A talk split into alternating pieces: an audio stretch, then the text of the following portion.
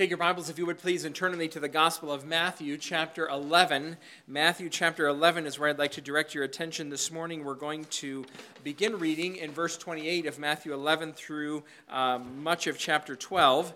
Matthew 11, verse uh, 28. Uh, I don't know if you noticed or not, but the black holes that were in the ceiling have been filled with those square speakers that are there.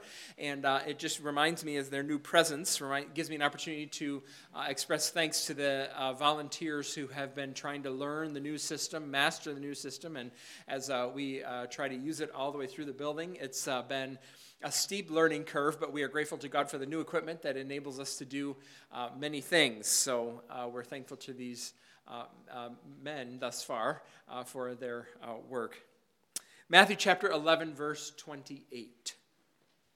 Jesus says, Come to me, all you who are weary and burdened, and I will give you rest.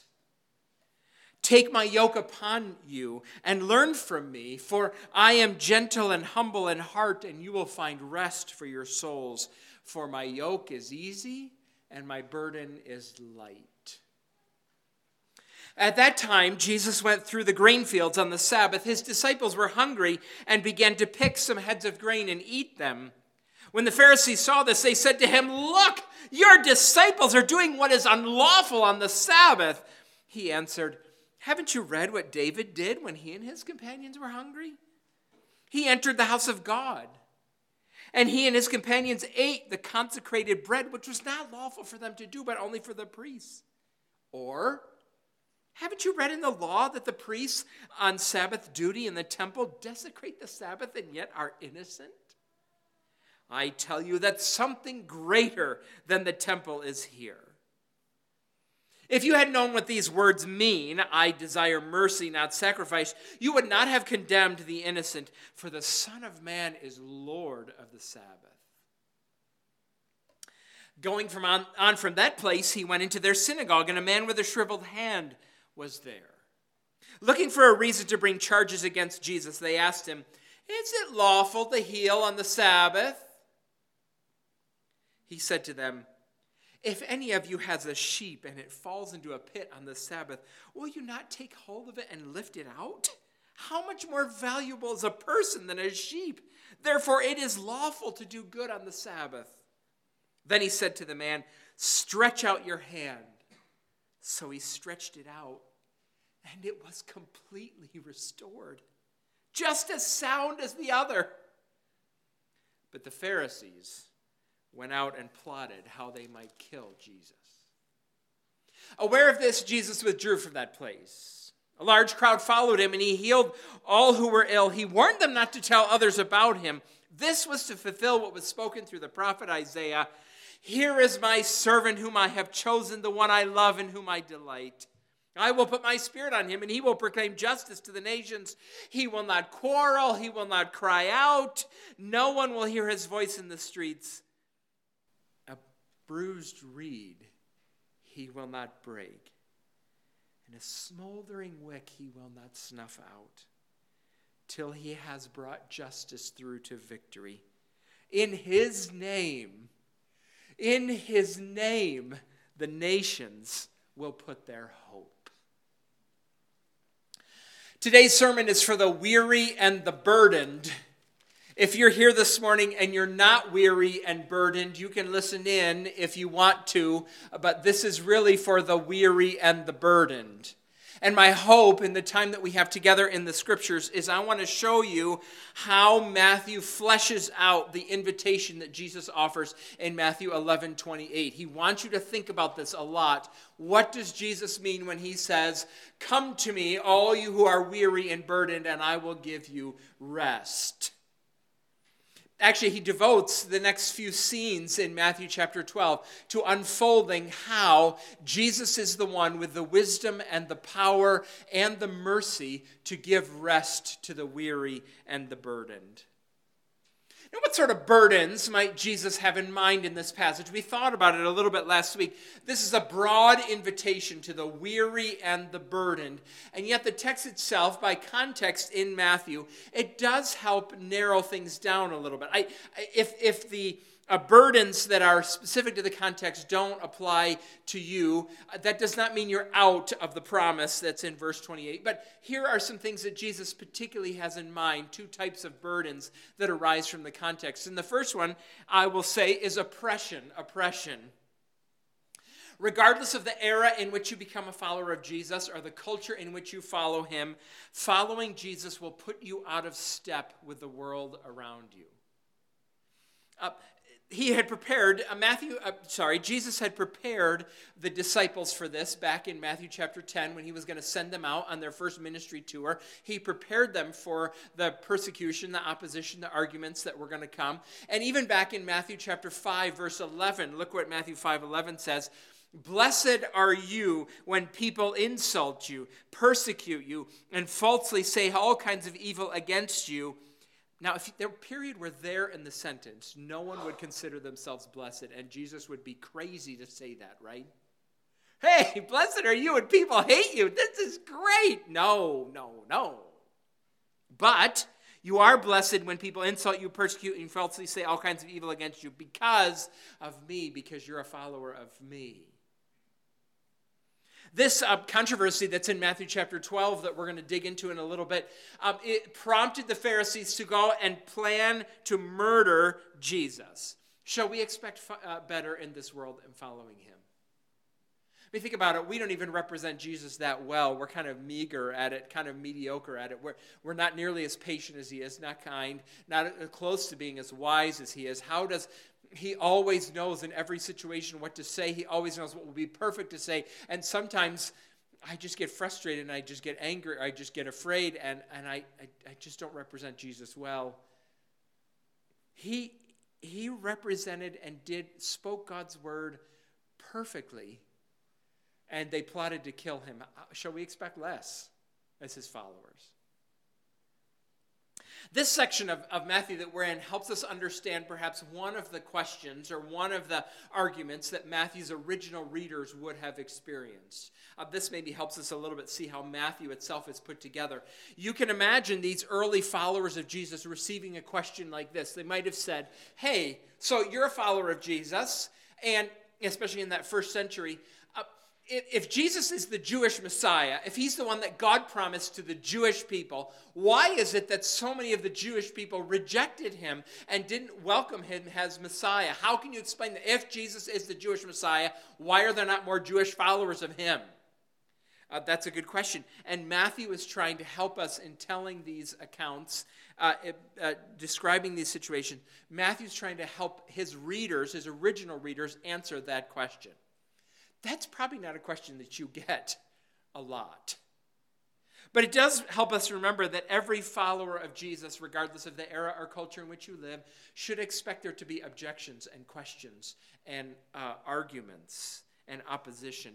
And that can be wearying. It can be a wearying burden to follow Jesus upstream uh, so significantly. Now, there's another type of burden that's in this passage that Jesus perhaps has in mind in Matthew uh, 11, and it is the burden of religious bullies. Religious bullies. Most of chapter 12 involves Jesus in controversy with the Pharisees. Oh, if you've been around Sunday school long enough, you know that when the term Pharisee appears in the Bible, you're supposed to boo and hiss, right? Uh, the Pharisees were a group of people, it was a sect, a, a religious movement. They were not uh, professionals, they weren't priests or scribes. They would have regular jobs as carpenters or fishermen or whatever they did. Uh, but they seemed to have an awful lot of free time because there were always Pharisees around hassling Jesus. Did these guys never work? I just wonder about that sometimes. But uh, uh, they were a group, uh, signature to their group was that they take the commands, they took the commands of God very seriously. They obeyed, they knew and obeyed God's commands. In fact, they take them so seriously, took them so seriously, they did not want to violate the commands at all. So they did something called fencing the law fencing the law. If this was the command, for so example, if God said, go this far and no further, the Pharisees would say, well, let's make another rule that would keep us far away from God's commands. We don't want to break God's commands, so we're gonna we're gonna fence the law. We're gonna put our own fences around the law so that we don't get even close to breaking one of God's commands. Uh, the Pharisees uh, did that, and that's why they had so many rules, so many extra rules. Now, we need to be careful because the Pharisees are the villains in the Gospels. Clearly, they are. But we take, we followers of Jesus, take God's commands seriously too. And, and we should read the Pharisees, about the Pharisees, and consider that the temptations that they faced as they take God's, took God's command seriously are also temptations that we face. It is easy. It is easy when you take God's word, God's command seriously to use them not as a guide or light or food, but to use them as weapons to slash and devour and terrorize one another. A good example of how they did that is, of course, has to do with the Sabbath. That's the questions uh, that Jesus is, are, are, is facing right here. Rules about the Sabbath. Here's the rule about the Sabbath. Let's look at it. It's in Exodus 20, the Ten Commandments. Here is what Moses, uh, what God told Moses to tell the people about the seventh day of the week, the Sabbath. Remember the Sabbath day by keeping it holy. Six days you shall labor and do all your work, but the seventh day is the Sabbath to the Lord your God. On it you shall not do any work. And just to be sure, he's going to list everybody you know. You don't work, and, and no one should be working. For, Here's the list. On it you shall do no, not do any work Neither you, nor your son or daughter, nor your male or female servants, nor your animals, nor any foreigner residing in your town, no one, no one, not your brother, not your cousin, not your uncle, not your grandma, no one should be working. For in six days the Lord made the heavens and the earth, the sea, and all that is in them, but he rested on the seventh day. Therefore the Lord blessed the Sabbath day and made it holy. Now, in the Hebrew scriptures, if you look, there are three specific prohibitions about the Sabbath. There's this general one don't work, no work. And then there's an example of a man who was picking up sticks on the Sabbath and uh, was condemned for it. So, no work, and that includes picking up sticks. Nothing about Legos, but sticks are forbidden. No picking up sticks. Then Third, there's an example of someone who's lighting a fire, and uh, that was forbidden on the Sabbath. So these are the three specific biblical prohibitions about the Sabbath no work, general, no picking up sticks, no lighting fires. But remember, the Sabbath, uh, the Pharisees wanted to fence the law so that no work, we want to get as far away from work as we possibly can. What rules should we make so that no one works? Because we don't want to work, we don't want to break God's law. What counts as work? They argued for pages and pages and pages of ancient material. We have it still. Uh, what is work? Think about carrying something. Is carrying an object work? They said that if it was heavy enough that you had to lift it up on your shoulder to carry it, that was work. But if you just could carry it in your arms like this, then it wasn't work. They said that if you carried something from one house to another, that was work, but if you carried it in your own house, that's not work. They said, so is walking work? Well, um, only if you go so far, according to the Pharisees. So they had an ancient uh, regulation of how far you could walk on the Sabbath. They would call it the Sabbath day's journey. And if you walked any further than that, you were, walk- you were working. Or they had uh, very detailed rules. You could not drag a chair across the ground because if you dragged a chair across the ground, the legs of the chair would move the dirt, and that's too much like plowing, and you can't work on the Sabbath. Same thing with spitting. You could not spit on the Sabbath because when your spit hits the ground, it moves the dirt, and that's just like plowing. So you can't spit on the Sabbath either no work. And the Pharisees made rules, rules, rules, and you have to obey all of the rules. That's how you show that you take God seriously. And the Sabbath was really important to the Pharisees because the Sabbath was one of the three great signs of Jewish identity. They did not have their own nation, they didn't have their own king, but they did have the Sabbath, and they had circumcision, and they had dietary laws, and the Pharisees were masters at keeping all of them and fencing all of those rules. If you're familiar with the rest of the New Testament, of course, you might recognize the Sabbath, uh, uh, circumcision, and food laws show up in Paul's letters as the early church, the Jews and the Gentiles together, try to get along uh, with these marks of Jewish identity. Is it restful to follow all these rules, to have all those rules and follow them? Is that, rest, is that really what God had in mind when He said, enjoy the Sabbath, keep it holy? And the Pharisees come along and say, and follow these 12,000 rules. Jesus is confronting religious bullies. He, uh, remember, he offered a yoke. The Pharisees, the people were already under the yoke of the Pharisees, and it was heavy. And Jesus comes and he brings his own yoke. He says, Take my yoke upon you, and my yoke is a yoke of rest. And I want to talk to you for the rest of our time from chapter 12 about receiving the rest that God promises. How do we receive the rest that God promises? Matthew, having recorded Jesus' invitation, is now going to uh, unpack what it means to receive the rest that Jesus promises. First of all, it means understanding the greatness of Jesus. Understanding the greatness of Jesus. Now, let me explain what I mean here. Jesus and the disciples are walking one day, we don't know what day, and they're walking through a grain field, we don't know why, but the disciples were hungry. We don't know why they're hungry. They didn't have enough breakfast, I'm not sure. But they're walking through a grain field and they reach out and grab a stalk of grain, break it off so that they have the grain at the top, and uh, put it in their hands. And you, you rub it between your hands like this, and you blow on it and blow off the uh, husk, and then you can eat the grain. It's an ancient form of granola with no raisins, no M&Ms, but it would be crunchy and it would be somewhat filling. But the Pharisees, who always seem to be lurking around, see what's going on and they say, Aha! I don't know if they said aha.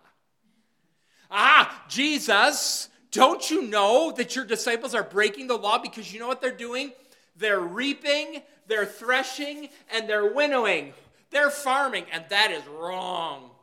They're working. Now think about think with me about how Jesus could have responded at this moment in time. He could have gone after their rules, right? He could have said, Oh, for Pete's sake. I don't know if Jesus ever said, Oh, for Pete's sake. Peter's right there, right? Oh, for Pete's sake.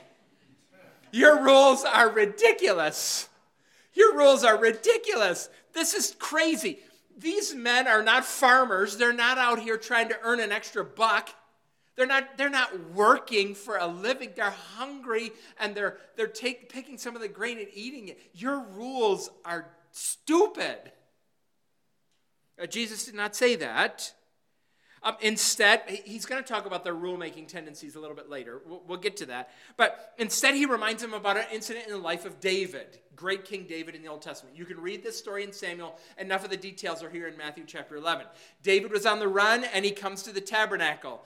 He's on the run with his, some of his companions. David's often on the run with companions in the book of Samuel. And he comes to the tabernacle. They didn't pack provisions, and he and his men are hungry, and he knows there's bread in the tabernacle. Now, you'll remember this. You can keep this straight in your mind. In the Old Testament, there are two structures that have a similar purpose. There is the tabernacle, which is a tent that was built at, by Moses and the people at the instructions of God. It was the tent into which God was going to live with the people as they wandered around. God had a tent, they had a tent, it was God's house. Then later, Solomon builds the temple. It's a stone building, it's in Jerusalem, it's God's house in Jerusalem. So there's the tabernacle and the temple, and they're both God's houses. One's the temporary structure uh, necessary when the people were moving around. One's in Jerusalem when the people moved into the land and settled there. Both of them, though, function as God's house. And in God's house, the lights are always on, His servants are always working, there's food always cooking, and there's always bread. The priests were commanded to keep bread in the tabernacle on a special table. And once a week they changed the bread, and that bread was special consecrated bread that could be eaten only by the priests. It was part of their salary. They were to eat this bread, they and they alone were to eat this bread, except there's this scene in Samuel when David is hungry and he goes in and he eats the bread with his companions. Now, uh, Jesus says, don't, don't you know, David, David was not condemned for what he did. Eating that bread he was not supposed to eat. If I had been a Pharisee and I was standing there, I might have some objections. I might say, yeah, yeah, yeah, yeah, but that doesn't apply because that wasn't the Sabbath. And we're not talking about consecrated bread here. And we're not talking about David and his companions. We actually are talking about you and your disciples. Maybe that's actually, though, Jesus' point. Follow me here. David and his companions broke the rules and they're not condemned. Why not? Ask a good Pharisee, why does the Bible not condemn David for doing what he did? The Pharisees would say, well, I mean, that's David. It's David. David, God's, God's great king. It's David. Uh, there's got to be, if there's exceptions for anybody, there's got to be exemptions for David and his companions. And Jesus says, Aha, now you're onto something. I want you to think about me and my companions and David and his companions, and I want you to compare the two. You're asking the wrong questions, Pharisees. You're starting with the wrong assumptions. He's making a claim about himself. He's, he's making a claim about him and his disciples that, like David and his companions, that he's putting himself on the same level as David. I'm not sure the Pharisees realized that, but actually, the claims that Jesus makes get worse or would have gotten worse in their eyes. Verse 5 Haven't you read in the law that the priests on Sabbath duty in the temple desecrate the Sabbath and yet are innocent? So the priests have to offer sacrifices on the Sabbath. There are commands about sacrifices that must be offered on the Sabbath. The priests are working on the Sabbath and they're innocent. Why? Because sacrifice rules trump Sabbath rules. Temple rules trump Sabbath rules. And then Jesus says, verse 6 something greater than the temple is here. And he says in verse 8, I am the Lord of the Sabbath. You should put me in the same category as David. And in fact, I'm greater than David. I'm greater than the temple. I'm greater than the Sabbath itself. You're barking up the wrong tree. You are trying to take your rules, Jesus says to them, and you're trying to encapsulate me under the rules that you have made up that you think honor God. But I want you to know that, like David, the rules fall differently on me than they, fell, uh, than they fall on others. Uh, like the temple, exemptions apply. I am not to be controlled by your uh, rules. He is very much, Jesus is very much controlled by God's rules. He obeys God's word perfectly in every way, but he's bursting out the categories of the Pharisees. He's breaking their yoke. Their rules are oppressive and binding, and Jesus is none of those things. He's greater than the categories that they have the Pharisees are thinking so small in this passage. They're thinking about Jesus and his disciples and evaluating them, as it were, and the rules of tic tac toe, and whether or not the Pharisee, uh, the disciples, as they're playing this game, are following the rules of tic tac toe. And Jesus says, "No, I came and I brought Disney World with me." And the Pharisees are saying, "Yes, but the X's and O's are not right in the center of the box." And Jesus says, "Space Mountain, Space Mountain." You're thinking so small. Now, here's the connection to rest. Receiving the rest that Jesus promises involve involves recognizing how great He is and how that greatness changes the way you see reality. Jesus is great. And, and, see, and, and recognizing his greatness puts everything else in a different perspective, especially those things that are causing your unrest especially those things that are agitating you, tempting you, trying you, troubling you. Jesus is greater than all of those things. Um, when I was uh, in uh, grade school, I had a friend who had a Newfoundland, a big black Newfoundland named Bear. If you want to frighten a child, why would you get a big black dog and name it Bear? I hated to go to my friend's house because Bear was there massive dog. Now, had I known then what I know now about Newfoundlands, I probably would have been very excited to, to know Bear. But I remember being terrified of Bear. Now I am the proud owner of a 75 pound Bernese mountain dog. And uh, she is small for her breed, uh, but she's still a big dog. And I remember how big she is when I walk around town, and people who are coming the other way around the side, they cross the street to avoid Stella and I. As we, I don't think it's me as we walk down the street. This big black dog that I had. They don't know Stella is a softie. But I own this 75 pound dog, and all other dogs look small in comparison to Stella. I used to think that retrievers, Labradors, were, were good sized dogs. Now they're just little things. And chihuahuas look more like rats than they ever used to to me. Because I have the real dog, I have a big dog, I have Stella. Jesus is so great that he changes how you see everything else. Everything else is small in comparison to him. Everything in your life that is daunting and challenging is small. He has the power to give the rest that he promises. I learned it when I was uh, probably four years old, that little chorus. Some of you know it too. My God is so big, so strong, and so mighty, there's nothing my God cannot do. And for the past 40 years or so, I've been trying to see how that little chorus applies in so much of my life. Now, I, I know that if you're weary and burdened, you don't need me to tell you to do something else. You don't need me to give you a list of more things to do. You need those burdens to be released. But can I suggest something to you? That if you have a quiet moment, that you pray and ask God to show you how great His Son is so that you get some perspective on the things that are troubling you, that are agitating you and giving you your unrest. Jesus is great. In this passage, he's greater than David, he's greater than the temple, he's greater than Sabbath. He wants to break the categories of how you see every challenge that is in your life. He can give you rest because he's so great. Now we need to pick up the pace, don't we? Let's move on. How else do we receive the rest God promises? Number two, it involves embracing the rules of Jesus. Embracing the rules of Jesus. Some of you are weary and burdened because you feel like God's rules are oppressive to you and hurting you and trying to control you, especially if what is weary and burdening to you is some sort of addiction, or if you're dealing with some sort of desire issue, God's rules are crimping my style, they're hurting me, they're keeping me from doing what I know would make me happy. Those are the lines that an addict that runs through the, the, the mind of an addict pretty consistently. Uh, but Jesus wants to talk about rules, and the first thing he does is he, he speaks to the Pharisees about their rules.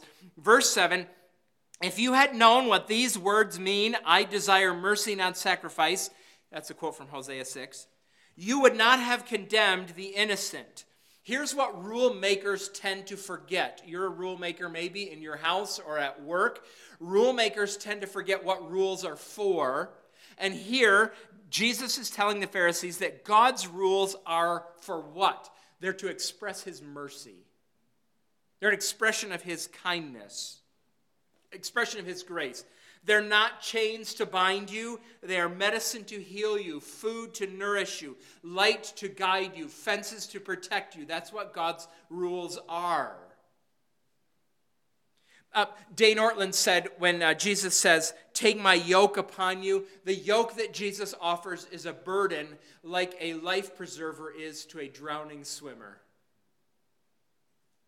Jesus is not saying that God's rules are voluntary or they're flexible or conditional. They're very serious, but they are an expression of His mercy, His kindness, His rest. I hope you teach this to your kids. Because your kids, like you, have the same bent in their hearts. The bent is that God's rules, and by extension your rules, are oppressive and hurtful and ruinous to their happiness. Ever had one of your children in a fit of uh, rage that you're ruining my life? Your rules are ruining my life. We all have this bent to think that about God's rules. And can I say that our culture is just increasingly moving in this direction? One of the ways that we know God's will is He has written His will into nature, into the very fabric of our bodies. And there is this vast movement in our culture to believe that the body is irrelevant. And if, my, if I feel a different way than my body is, then I need to change my body. And, and, and anybody who tells me otherwise is being oppressive and not letting me express myself. And they're being ruinous and harmful to my life. That's the bent that we are on. And actually, it's part of the oldest lie in all of creation. When Satan tempted Eve in the garden, she said, God's not interested in your best. He wants to hurt you, He's trying to hold you back. You need to express yourself. we're bent to operate on this principle that God's rules are here to hurt us. When I buy plants in the spring, I don't do it every year, but when I buy plants in the spring to put out in my landscaping, I uh, very carefully read the tag. How am I going to keep this plant alive? How often does it need to be watered? What kind of soil does it need? I don't know anything about soil, but I do know about light. It, does this, should I plant this in full sun, part, part sun, shade? What, what, what do I need? What are the rules I need to do to keep this plant alive? And God, in His kindness, has given His, His word so that we might thrive in the world that He has made. And His rules are expression of His kindness to us. That's hard to remember because the rules sometimes feel like weary burdens, feel like worse burdens, but they're an expression of God's kindness. It's kind of related to the third way in which we receive the rest that Jesus promises. It involves recognizing the intentions of Jesus, recognizing the intentions of Jesus. And in verse 9, Jesus goes into a synagogue. And he's therefore worship in the synagogue. And the Pharisees, the other gospels make this clear. The Pharisees have a plant in the congregation, a guy with a withered hand. And they kind of push him in front of Jesus with his withered hand. He can't work. Just imagine how difficult this was. And uh, they, the implication Jesus, are you going to heal him? Is it okay to heal on the Sabbath? See, the Pharisees had rules. They had a lot of rules. A doctor could practice his medicine on the Sabbath as long as it was a life saving operation. Had to be a life saving thing for uh, uh, someone to, to practice medicine on the Sabbath. This guy doesn't have a life threatening condition. So, Jesus, what are you going to do with our rules? Remember, the passage is built on comparisons. Jesus compared to David, Jesus compared to the temple, Jesus compared to the Sabbath. Now he makes a comparison between sheep and human beings. If you lost your sheep on the Sabbath, or if your sheep was in a pit on the Sabbath, you would get your sheep out. Yes, we would.